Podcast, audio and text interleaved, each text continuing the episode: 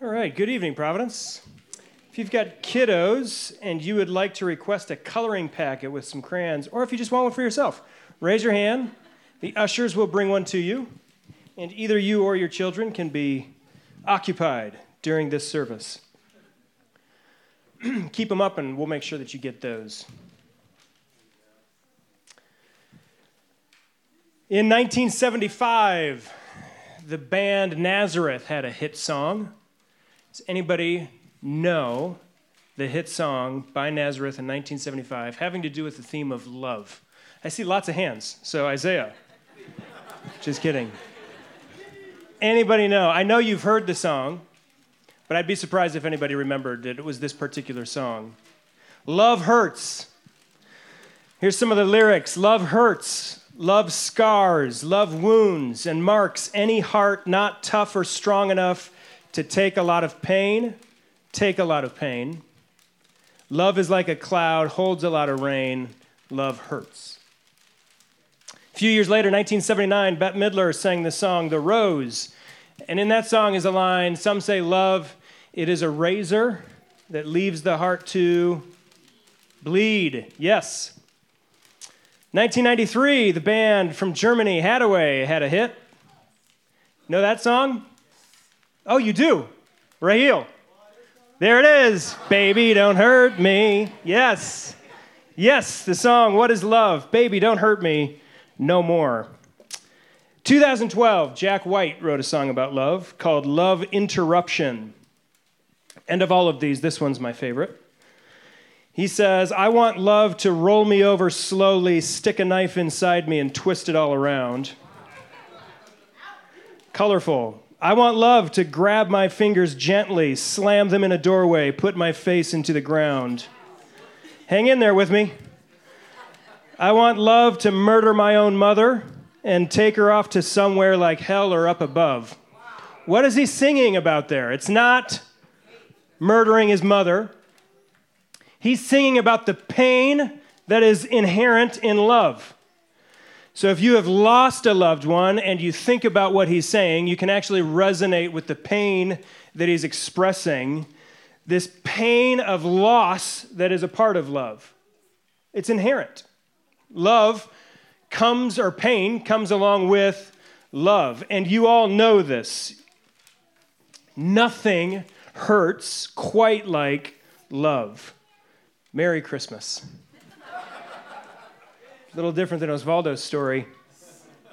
This is our final sermon in a series on the three virtues Paul lists out in 1 Corinthians 13, verse 13. He says, Faith, hope, and love abide, these three, and the greatest of these is love. But the reality is that love hurts, and it's not just famous singers that think so. Painters have painted the pain of love. Authors have written novels about it. Every movie about love, even the cheesiest rom com, has some element of pain in the story that has to be resolved. And deeper than all of these art forms, your own heart has taught you this truth about love that love hurts. The pain of your love being spent on someone but never returned. The pain of someone you love walking out on a relationship the pain of watching someone you love destroy themselves with an addiction or a series of bad decisions. The pain of watching a loved one take their final breath.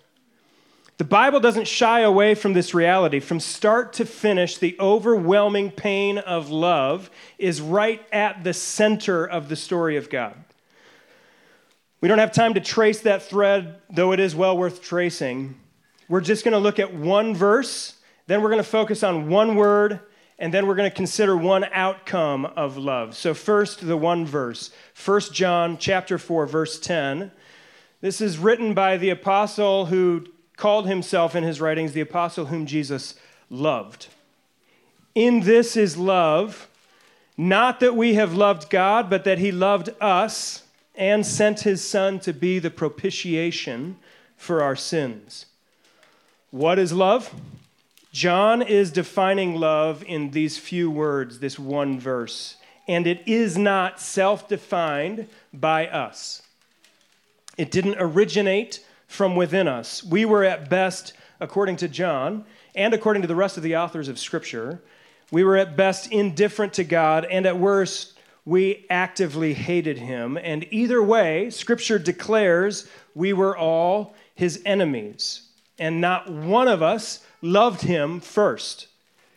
So, if we want a definition of love, John says, we cannot find it within ourselves or within our fractured communities. That's not where we go to find the definition of love. We have to look elsewhere. And this brings us to our one word propitiation. This is the best English word to translate the Greek word that John uses here, but it's so rarely used in our vernacular that we don't know what it really means. We don't understand its full connotation. The word literally translates, uh, or has been literally translated into atoning sacrifice. And in a lot of biblical or Bible translations, they use that phrase in place of this word, atoning sacrifice. But the word is a good word. It means averting the wrath of God by offering a gift. In fact, according to Webster's dictionary, all of the synonyms for the word propitiation fall short, because all of the synonyms have to do with lessening the anger or easing the anger. But the word propitiation has to do with completely averting the anger. So propitiation means it is done away with. It doesn't just lessen God's wrath and make him slightly less angry with us. Jesus completely averted the anger and wrath of God from us. We will never taste it or experience it. Even in the final day of judgment, we will never experience it because God is a just God, and all of his wrath was poured out on Christ in that one atoning sacrifice, and that sacrifice emptied the wrath of God for us.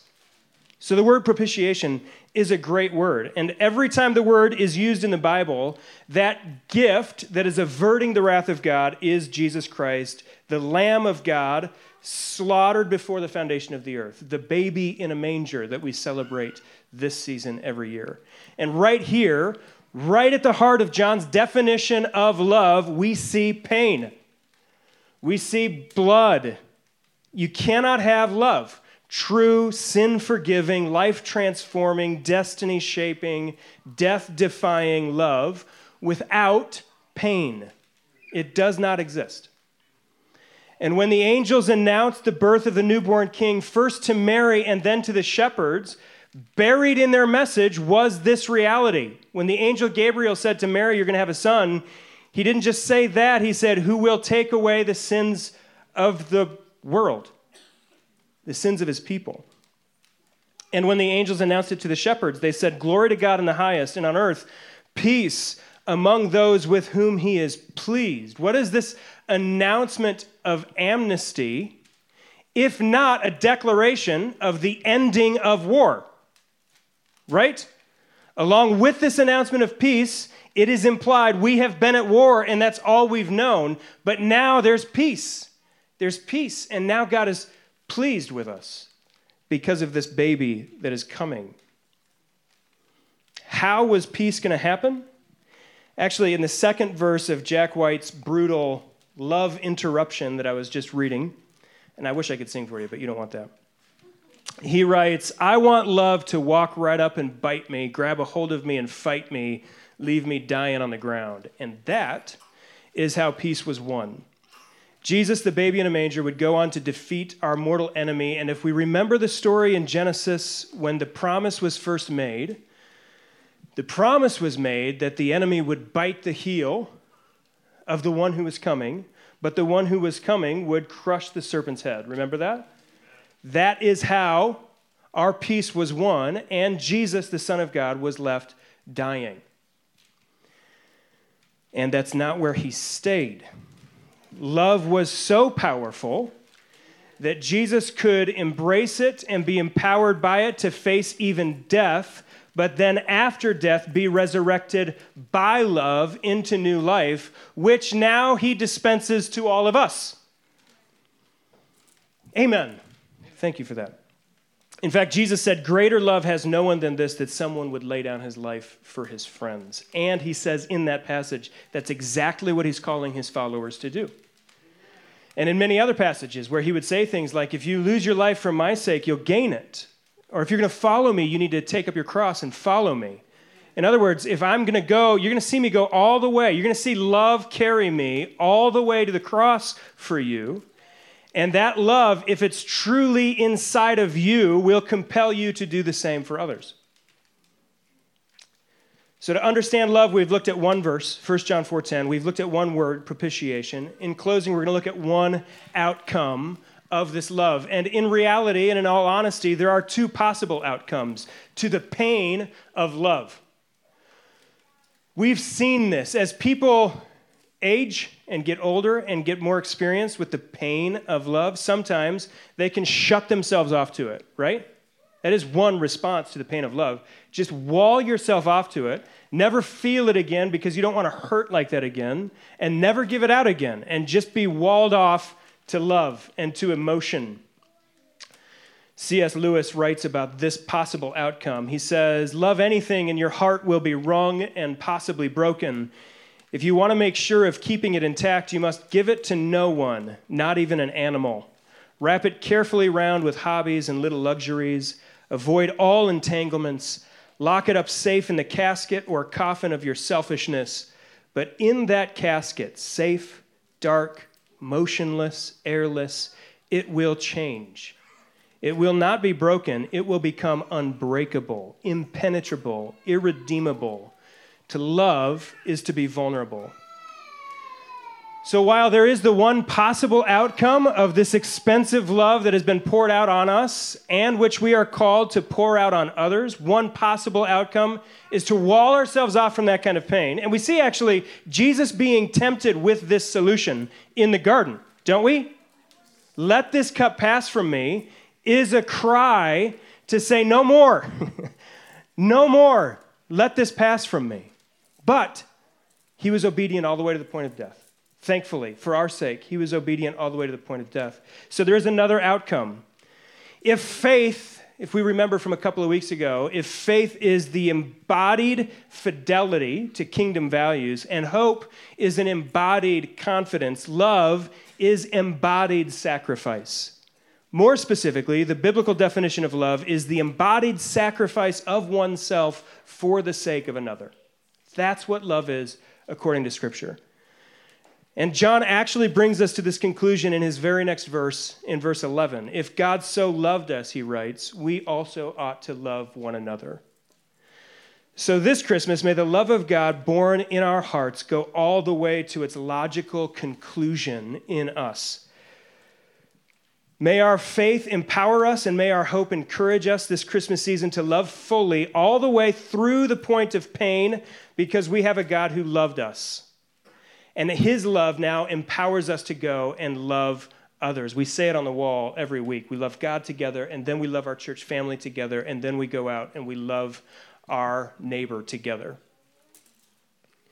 Yes, love hurts, but no amount of pain in this life for the sake of others will compare to the glory that will be revealed in and through us in the last day. So may we embody this greatest of all virtues in our homes, in this church, on our blocks, in our neighborhoods, in the workplaces, and may the world experience the power of this church overflowing with love. So now, faith, hope, and love abide, these three, but the greatest of these is love. Let's pray. Father, thank you for your love for us. Thank you that that is all that is waiting for us in our future is uh, the inexhaustible pouring out of your love and kindness over us that was bought for us by Christ. Thank you for his obedience all the way to the point of death, even death on a cross. Thank you for his exaltation out of the grave and into new life to his throne where he sits.